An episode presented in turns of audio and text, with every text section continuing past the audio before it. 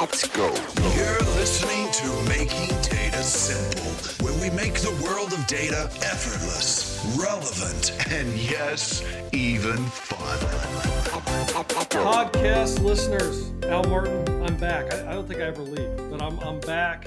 I'm ready to do another podcast with you. Look at this. Here's what I'm going to do to start this podcast. Paul, do you have a beer with you? No, I, I, didn't. I wasn't queued up on this, man. I, I feel like I should, but uh, I'll I'll make sure to make up for it some other time. Actually, it's a water, but don't tell anybody. it's all good. Hey, um, let me jump right in. We're gonna have some fun today. I think it's it's back to Moneyball. Uh, well, we'll see if it's Moneyball. My guest is Paul Bessire. He's been working in predictive analytics for greater than 15 years. He is one of the world's most foremost authorities at predicting sports, which is great. Uh, I need help with my fantasy. Uh, this is going to be urgent as we start. I've came gotcha. in like third place. No, yeah, third place the last three years. So I, I need something to bump me. I feel like Marty Schottenheimer from the Kansas City Chiefs. I just cannot get over the, the hump. He is now the VP of Coterie Insurance. And prior to Coterie, he was the VP of Advanced Analytics at Amend Consulting. He's helped mid market clients like in many sports teams, like that of the Cincinnati Reds and the University of Cincinnati Athletics, make more efficient decisions using, using data.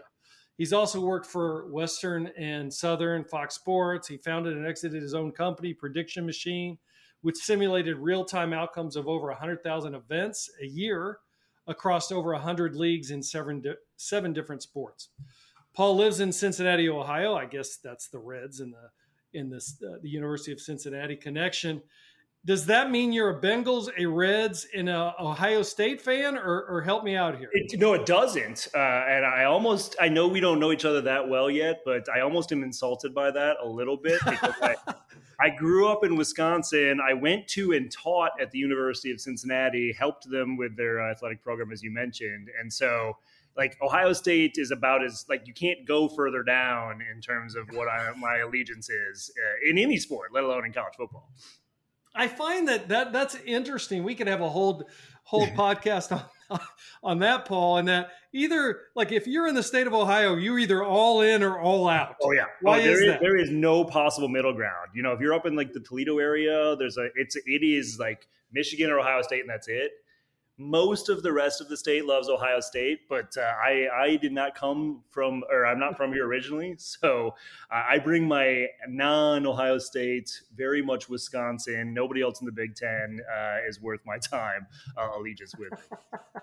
what about the Reds or I, the Bengals? It's interesting. So I, am a, I'm a huge Bengals fan now. Obviously, the city is just electric. You're going to go Green Bay, run. aren't you? Exactly. But I am a I am a pack. so it's funny because uh, uh, well, growing up uh, during the the Packer, uh, I, I, don't know if heyday is the right term, but we had one Super Bowl win and another Super Bowl loss, and uh, while I was growing up, and then you know since then another Super Bowl. So my family, everybody in my family owns shares in the Green Bay Packers. So we actually are all not just Packer fans, but Packer owners, which is. Are you a personal owner as well? I am a personal owner. So I'm, a, I'm an NFL owner, is probably what you should have said at the beginning of the podcast. so the Bengals aren't worth anything to you. Yeah, well, I like I, I live downtown, so it's exciting when the city is uh, has the buzz and the energy. Let's just put it that way. Brett Favre is your god, then. He was uh, growing up. We, he we lived uh, we lived with uh, we lived with it all. Let's just put it that way. He he he was every possible extreme every week, and yet that was that was our yes that was our hero growing up for sure. Now is Rodgers a hero or no? Well, I mean, both of them are interesting people altogether, but uh, but uh, watching, there's two people. There, those two, and of course, I'm extremely biased, but those two, if anybody you could go back and watch in the history of the NFL, those are the two guys that I think are the most exciting to watch. Whether they're always playing great or not, and whether you agree with everything that they might be or stand for outside of it is not the point. But on the field, they both made magic in two completely different ways. I think I would agree with you on Favre. That guy was amazing to watch. On, on Rodgers, mm, I don't know. He's just a different duck. I think that's the whole thing. It's hard to. I can't figure what he's thinking. I don't know. He sees the game totally different than anybody else probably ever has, and I don't know if I, I don't know what is allowing that to be the case, but uh, it's it's it's back to back MVPs as well. So you're a sports nut. You must yeah. be. Yeah. So for the the listeners, before we jumped on, I'm sure you can see my Kansas City yep. football helmet in the back here, and uh, you've done some work in Kansas City. I have. So, you know, as, as part of the the work that I did with Fox uh, and then a couple other startups in the in the sports data space, and I love just the whole premise of this specific podcast because it's it's my whole life. It's how to make the it's how to take not just data, but how to take like predictive analytics, the so what of the data, and make it yeah. make sense to everybody. And in sports, where you know any all fans are interested in the outcomes of what we might say. Um, I, I, there you had to we really had to take it to you know kind of the the the I wouldn't call it lowest common denominator, would call it the greatest common denominator in terms of really trying to understand how do we portray the message of what we think is going to happen to all of the fans, whether that's for just their fandom, whether that's for their fantasy league, as you just mentioned, whether they're looking to head to Nevada or one of the other states where gambling is legal these days, I make a wager. And in that case I did a lot of radio interviews, podcasts, etc., around sports predictions, and you know the reason I could do that was uh, it was all math driven. I didn't have to watch all the games. I did, but you know that's just because I'm a sports fan. But I didn't just watch all the games, or I didn't have to watch all the games. I could tell you on radio in Boise, Idaho, what's going to happen with the Boise State, uh, with Boise State and Wyoming, without having to really know much about those teams. And the place where I was on the air the most was actually Kansas City. Uh, so every week for almost an entire hour, uh, every single week, I would I would uh, sit in with radio uh, in Kansas City, Soren Petro, uh, who has become a good friend of mine, uh, and talk to him about not just the Chiefs. I would remember I remember we would try to cover as many sports as possible in every conversation, basically, just to try to figure out like what are the limits of what the predictions or the what the data could really uh, to, could really tell us, and we would usually have context on pretty much everything he, he could ask me. So what do you do? You sit there. Do you have all your data right in front of you? And as Soren asked you a question, you say, "Hold on, just a moment," or you got this memorized? I mean, how does this work? a little bit of memory, uh, especially by the time you know I would get to that point because I was doing thirty to forty radio interviews yep. every single week. Um, but uh, but yeah, I you know I've I I cringe these days. I usually only have one tab open. Uh, back then, I would have like forty or fifty tabs open, and I just fly back and forth between them. And I could tell you what's going to happen between, or at least what the likeliest outcome would happen between the Kansas Jayhawk basketball team and you know yeah. the Texas Tech that weekend, while still being We're able to, of course, obviously, uh, what and in, in, those days especially. But yeah, uh, and uh, and then be able to help prepare for the draft because uh, you know, one of the things that doesn't show up necessarily in my bio, uh, but that I, I do work in is I own an NFL agency and I try to track and project what players are going to look like in their careers in the NFL. So was that when you were doing interviews with Soren Petro, were yeah. you part of the prediction machine or is that? Yeah, prediction machine. Exactly. That was, and that was your own company that you created? That was, Your... was my brother and I really, and, and, and the, the, you talk about like the complexity and the, the sheer volume of data and big data theoretically, right? And a hundred thousand events sounds like a ridiculous number. Um, and we did baseball, basketball, football, hockey, soccer, 66 leagues in soccer, every horse race in North America. Sounds sounds huge. We never had more than four full time employees and two contractors. So with six people every year, because of automation, because we put the data to work for us, we could come up with the predictions for all those events. So I'm trying to figure out who are you? Are you like a an insurance guy, a gambler, a tech guy, I, a sports guy? I, I, love. First of all, I love the question. Uh, second of all, this is, you're gonna you're gonna force me to be a little bit introspective here. I, I love solving problems, and here's the thing: I'm lazy. I love solving problems, but I don't want. I, I'll never forget this, and I'll, I'll leave the guy's name out of it because he's just a representation of of whole concept. I remember listening seminal moment in my life back in like 04 uh, I was finished up grad school, which was in statistics, um, and I was listening to the GM of the Cincinnati Reds talk about and thank. He was at his introduction press conference, and he was thanking everybody who had helped him get to where he was. He was 52 ish years old, and he said, "I made no money. I scratched and clawed, and I worked my way up, and I got lucky, and yada yada yada." You, you understand where that's going, and I was like, man I don't want to do that for one shot at a job where you're going to get fired and scrutinized within three years. like, and so I at that. Oh, that's funny. I thought you were going to say it was an amazing speech. You took a completely different avenue. Totally, totally. And from then on, you know, I was involved in startups where you know I controlled my, I had autonomy over what you know what I questions I was answering, and I found the most efficient, quickest ways to those answers. I. I used to, to, I played a lot of poker around those, that time period as well online, and you know the analogy it, it was the year of like Chris Moneymaker, and you know Doyle Brunson, who's I felt like he was in his 80s then and is still still alive today, uh, was one of the best poker players ever. But that's because he had seen so he had seen the game. He had seen it so many times. He understood what would happen. Bill Belichick is a coach of the, the Patriots the same way. Gregg Popovich, the coach of the Spurs in the NBA, the same way. They just see the game. They spent so much time, and I was like, yeah, but I could analyze 10,000 hands of poker in like an hour. And Doyle Brunson had to spend years getting to that point data allowed us to cut corners and i felt as though i'd love to find the answers to all the same questions those guys are trying to figure out in their minds but by leveraging technology and, information not by spending the next you know 30 years of my life just trying to get that one shot at a job that i would have for a couple years and you know and that would be my legacy so when you say they see the game, you're saying Belichick, he's like a walking data repository, statistics, and he's doing these in his heads, and he, he's seen it so many times. I know what the probability of this outcome exactly. is in this moment. That's exactly my point. Is is that I believe that those guys can see it. I also realized I probably never will be. I could watch ten thousand hours of, of NFL tape and maybe be able to be at that level, but I can crunch hundreds of thousands of plays in NFL history and get to that level much quicker. And that's that that was a decision I made, you know, on the spot. And that's obviously the sports component of it, which was my passion and remains a passion of mine to this day. But to me, that's how you translate data, if you will, into problem solving. And so you still didn't answer my question though.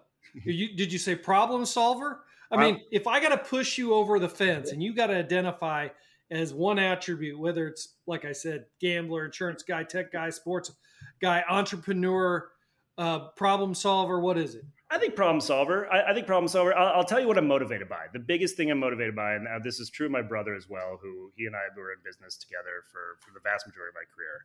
Um, we wanted to change the game, you know, and that's the the day that we sold Prediction Machine. Um, the uh, the editor in chief of, of ESPN at the time sent me a text. He said, "You changed the game," and there's nothing that powers me or compels me more going forward and per, probably up until that point than trying to change a game that feels broken. And insurance, especially the commercial space where we are right now, is about as broken as it gets. Yes, there could be fine and hopefully should be and will be financial benefit and stability for me and my family if we could change the game. But I really just want to find the inefficiencies and change the game. And if that means I'm a problem solver, I think that's probably the best answer. All right, good answer. That strikes me as you know, and that should be your motto. It's like see the game, change the game. There you go. All right, because you know what? you know down. what? I I hate the Patriots for obvious reasons, probably. Yeah. And I was really never a Belichick fan until I felt like he changed the game, and that was you, you look. You being a sports guy, you're going to know this. Maybe you can explain this. I'm going to butcher it. I don't remember it. He he was. I think they were playing Baltimore Ravens, and I think it was the uh, championship game, and he put an eligible receiver out you know, he spread an ineligible receiver out as far as he could go. And, you know, like the common thought is you, you don't cover him because he's ineligible. He can't do nothing out there. But because traditional thinkers are like, well, you got to cover him. There's Somebody's a player out there. there. There's a guy. Yeah, there's a player out there. Yep, I got to yep. cover him. So they they cover him, which opens up the middle. And uh, I mean, they got like 40 yards on the play or something. Yeah. yeah. And, and then they did the same play again. I, so the the and and he you know not that he's done everything perfect necessarily with even on the you know on the field or otherwise, but you have to be willing. The best maybe a good way to phrase it. Stay with the sports analogy for a second. I used to say this all the time. 85 ish percent, and I've made up a different number every time, but the vast majority of what I've done in my career is telling people that Michael Jordan was good at basketball. Most of what we find in predicting outcomes of games is obvious. The Patriots are currently better, or sorry, the, the Chiefs are currently better than the Jaguars. I think everyone would agree. That's true. Everyone would also agree Michael Jordan was good at basketball. But it's that 15% that you have to be comfortable challenging conventional wisdom and backing it up with either in his mind his understanding of how that would be uh, be addressed and the way i would then try to extrapolate that to my line of thinking be able to challenge 100% of what's out there the 85% is going to agree with conventional wisdom, but what can we find out about that extra 15%? Or even if it's 2%, the, the, Tampa Bay Rays believe that that is a 2% margin that you could possibly glean out of doing everything perfect versus not perfect in baseball. But they focus on that 2%. I think it's a higher than that, but that's the whole point is like, what can you really find from that?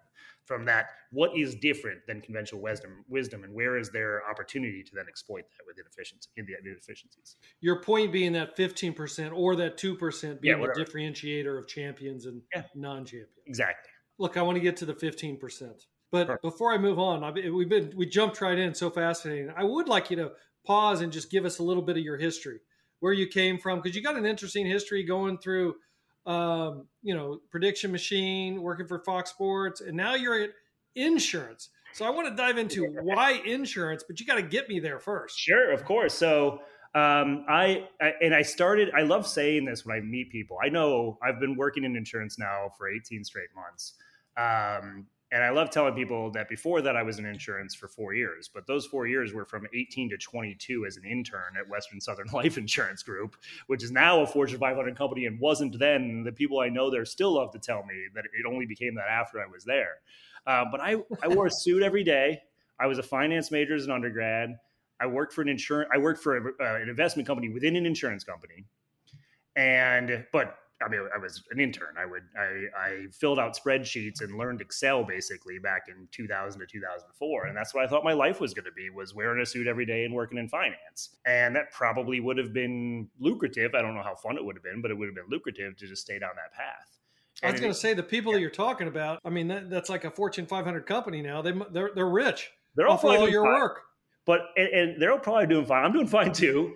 And and yet and yet I it was the timing was perfect. Uh, the University of Cincinnati had it was in year three of of a of a graduate program that is now business analytics, which is one of the considered in a few different uh, um, publications as the best in the world, and back then was still relatively new. And I'm like, there's something here. I want basically it was my laziness again that said I don't really want to have to figure all of this out forever on my own. Let's use this technology and whatever data is and come up with that. And from then on, I realized, yeah, the biggest application of that information was sports. So I worked for a, I'll tell the very quick version of the story. I'm working at Western Southern. Western Southern owned a real estate company and a bunch of buildings uh, downtown Cincinnati. In my office, which was 420 East 4th Street, I would play fantasy sports every day. I'll own that. I owned it then. And I reached out to one of the companies where I played fantasy sports, which was whatifsports.com. And I sent an email that would change my life. And I said, Hey, do you have any internships coming up? I've got six months off. Like, can I do anything to help you work at this, this whatifsports.com? While, while sitting in my work office with my work email. And the guy who responded to me, Tarek Kamel, who is now an entrepreneurial legend here in the area, said, you know, nothing now, get back to us when you're close to that time period. Normal, totally normal response, except he yeah. said, P.S., you sent this from your work email address, 424 East 4th Street. We're located at 420 East 4th Street, Cincinnati, Ohio. I didn't even know they were in Cincinnati. I was just going to work from home. And yet they were next door. Wow. They were next door. And so from then on, I worked for this. I wore shorts and a t shirt every day and usually a hat and talked about sports for the next 17 years of my life. Going from that company, which where we did simulation analysis on historical events, who would win between like the 68 Chiefs and the 96 Packers, probably the Packers, but that's not the point. And no, uh, we had Len Dawson then, man. Come I was going to say, I, will pay my respect to Len Dawson and say it would at least be close. Um, but, you know, and where we did that to then, you know, that being acquired by Fox, where I worked for a little while, spun off to then look forward because Fox didn't want to get into like the fantasy and gambling comp- potential components of what I was doing. Ran my company for uh, almost eight years, predictionmachine.com. Taught bracketology at the University of Cincinnati for about five years during that span as well. Wow. Which was a real class for credit, and it was a master's level class for most of the time I was teaching it. Um, and I ultimately wanted to kind of move on. I wanted to become a fan again, and I wanted to find another game to change, or at least to try to take my stab at changing. And so, you know, I, I spent some time in, in in consulting, loved consulting, but I didn't own what I was doing. Didn't end up the final product wasn't mine. Was able to help a lot of companies and learn a lot in the process. Made some amazing partners uh, and and friends and, and, and met some potential colleagues back then that were great. It helped to kind of mold the data person I am today. But it wasn't until you know connecting with our CEO David McFarland and a couple other people at Coterie where I realized like Coterie Insurance, and not just Coterie Insurance, business insurance is 2002 baseball. It's the Oakland A's. At least I hope Coterie is the Oakland A's. It's it's Moneyball. We are ripe for Moneyball. The industry is ripe for Moneyball today because of the the pervasiveness of data, how much we can consume, but the fact that nobody's I think under people understand in the our, our competition, the carriers and the the big players that are too big to fail in a lot of cases um, understand where the inefficiencies are. They just don't have the incentive nor the wherewithal to exploit them. And I think you can do that with data. And that's a lot of the transition is seeing that this market looks very similar to what the sports market looked like 20 years ago. Wow. There's a lot there, man. I had a lot of questions I could ask. So I don't know. I, am actually dumbfounded a little bit. And this doesn't happen to me very often. Now, let's start. look, I want to talk about the money ball and the insurance piece. But yep on the prediction machine, that was after Western and Southern. Yeah, so I worked for Western Southern though, just as, just as an intern, and I was wearing a suit. And then oh, I, okay. I ended up, yeah, I ended up uh, leaving that entirely after grad school and get, and diving, going away from finance as my goal and, and or insurance, and diving deep into the sports analytics side. So that was I I was in insurance for four years as an intern in college, and then left it until 2021. So you came back to it. But the prediction machine, how many years did you have? And that was your own company, right? Yep. Yeah, that was about, uh, we started in early 2009, sold it in 2016. I continued the earnout work and, you know, the transition work of that business to our acquiring company um, through 2018. So I was still doing that uh, for almost a full decade. This may be an obvious answer, but why sell it? Yeah, It sounds like that's your perfect at two, the time. Well, two I mean, answers, two very obvious answers that to me that are not obvious to anybody else. You know that I lived. Uh, 2015. I'll never forget. I, I, was sitting on my couch week one of the NFL season, 2015.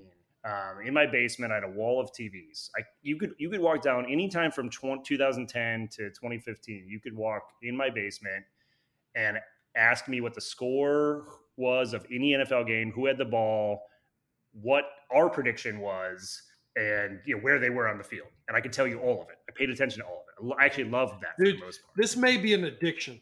Just, just well, that's part of the problem. So, but at that point, daily, daily fantasy sports had come out. We had predictions on every game. I have my own allegiances to the Packers, and you know, uh, my wife. Of course, everybody does. Right? Yeah, yeah, and then um, and then my own fantasy teams and our fantasy prediction predictions. And I sat down, I looked up at the screen, looked at all the games, and I felt numb. Week one NFL 2015. That was a just telling moment to me because I know almost every play helped and hurt me because there was so much going on that I had predictions. And it wasn't like you could hedge all of that. None of it, all of it just kind of helped a little bit. And some of those things kind of hurt what, you know, I had stake in for my predictions and my analysis and optimization. I lost, it lost all the fun almost immediately to me in one moment. And I wanted to become a fan again. And I actually, you know, wait, wait a second, wait, wait, wait, wait. Look, I want to make sure I understand. You're saying that you're looking at your 20 TVs or whatever it is yep. on your wall. I don't know if you're betting or not. I presume you are. You've got some analytics or whatever, and it's just like it's all work to you, and you're not having fun anymore. Yep. Is that what you yep. just said? Basically, yeah. Okay. And I was like, you said there were two reasons though. Yep. Yeah, it's one. The other was opportunity. So at that time, uh, sports betting was only legal in two states. It's only fully was only fully legal in one state, uh, Nevada. Um, and I didn't want to move to Nevada to really capitalize on the upside of what we were doing because the technology itself actually ended up being ideal, optimal for trying to predict what would happen during a game. And this is really important actually to think about as it relates to insurance. Okay. In in in in both at that time, this is back in 2016 when we were looking to sell the company, and we ultimately sold the company. In 2016, the way that a sports book would look at an in-game betting, so during the game, you can actually bet who you think is going to win while the game's going on, because the but obviously that has changed. but they would look and say, okay, in the history of the NFL, for instance, when a team has the ball on the 25 yard line at home, down three points with on their own 25 yard line, down three points with four minutes left to go, how often does that team go on to win the game? And that's what they would use to set the odds where you could bet. What we did was say, what are these two teams going to do? Because it matters whether it's Patrick Mahomes or Mac Jones. You know, it matters who's playing in those games. But nobody was doing that at the time. And so we built technology to do that. And what we realized was in order for us to capture the full upside of what that technology would do, is we had to um, either move off offshore out of the country or to Nevada. And instead, what we really looked to do was find a potential partner who could leverage that type of technology. Because, and, and this is uh, this is not very often talked about, just betting off of that information, you get limited. Limited means that if I walk today, if I walk into most sports books in this, any sports book in the state of Nevada, and I try to get a bet down, I can only get so much down before they change the line or they don't let me bet anymore. You mm-hmm. probably, I don't know you well. I don't know if you've gone to Vegas sports books too often, but I you have, could probably bet whatever. Okay. Yeah. Well, yeah, I, I don't have the kind of money that's going to change the well, and, and change I, the betting line. Talking, so and I'm not even talking money though necessarily. Like we're only talking like right. I could bet a hundred and they they might they might stop me at a hundred just because of they they know I have an edge that that they, I they know that I have an edge, just period, especially in in-game wagering. So you can't actually capitalize that on for weird betting. So the only way to really capitalize that is to be the book. But the only way to be the book is where it's legal. And so we ultimately tried to find some partners or a partner that would uh, acquire the company that was offshore or in a place where sports betting was legal uh, who could take that technology and run with it. And they did. And actually, if you're betting during a game, uh, pretty much anywhere, especially online, there's a good chance it's based off of the technology that we built because the company that acquired us white labeled that technology and sold it to a bunch of other sports books to get the in-game betting. So the nice. point of that is there's two reasons. I was numb and there was money involved. and look, um, I'm interested in all the the peripheral things outside of the technology this time, but. Yeah I, I, would be remiss. What was the technology at the time? Yeah, I mean simulations, so machine learning, AI. Are it's, you? It's, I mean, I would love to, so so the this is a this is such an interesting. Yes, is the answer kind of, but I'll explain in a second. Um, and this is very relevant. So the the quick relevance to insurance is actuaries look at what's happened in the last three years, try to group people by uh, homogeneous groups, and predict what they're going to do in the future instead of really paying attention to that agent base or that individual, whether it's a person or a business in our case. Mm. Same thing that happened in sports that we changed. And what what I did was entirely the box score. We didn't use a single piece of information that wasn't part of the box score. And we would take historical box score information from those players and those teams and blend everybody down. Basically use so use some machine learning to ultimately remove all of the bias in their numbers from how many opportunities they had to who their teammates were to what the weather was like where they played home or away. Sometimes elevation makes a huge difference as well. Um, and then obviously the competition.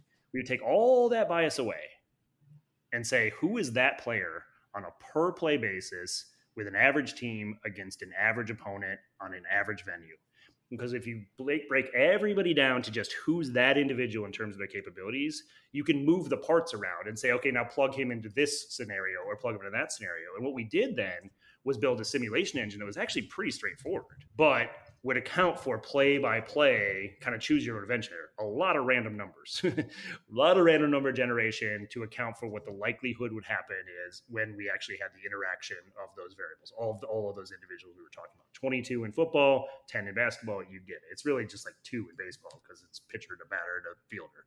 But that is how we built that engine. And was there was not a single predictive model that could beat the model we built, period but that we built off of box score information until about 2019. So it took the reason that's really relevant is that model, those models that started beating the box score models, started use we're using data that we started capturing in 2004, like how much spin is on the ball or um, hmm. where the player is on the field in football. But it took 15 years to anybody to actually leverage that information to beat out box score information And of course, had I stayed in that space, I would have wanted to be using some of that data. But it's a it's a really important point for me to try to get across here. It's the same thing in insurance as well.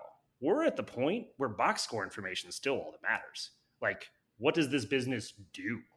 Making sure we get that right. How many employees does it have? What uh, is the revenue? Those things you can answer with data and probably do better than most business owners at actually answering some of the box score information. And still, just getting that right can do so much better than most of the models that are out there. Hey, podcast listeners out here. This is another one I'm going to have to break up. I really enjoy Moneyball. I enjoy behavioral economics, and this has both of it. So we broke it up. First part, we talk about sports. Second part, we talk about sports. It doesn't matter. So hopefully you enjoyed it. We put some data in between. Talk to you next time.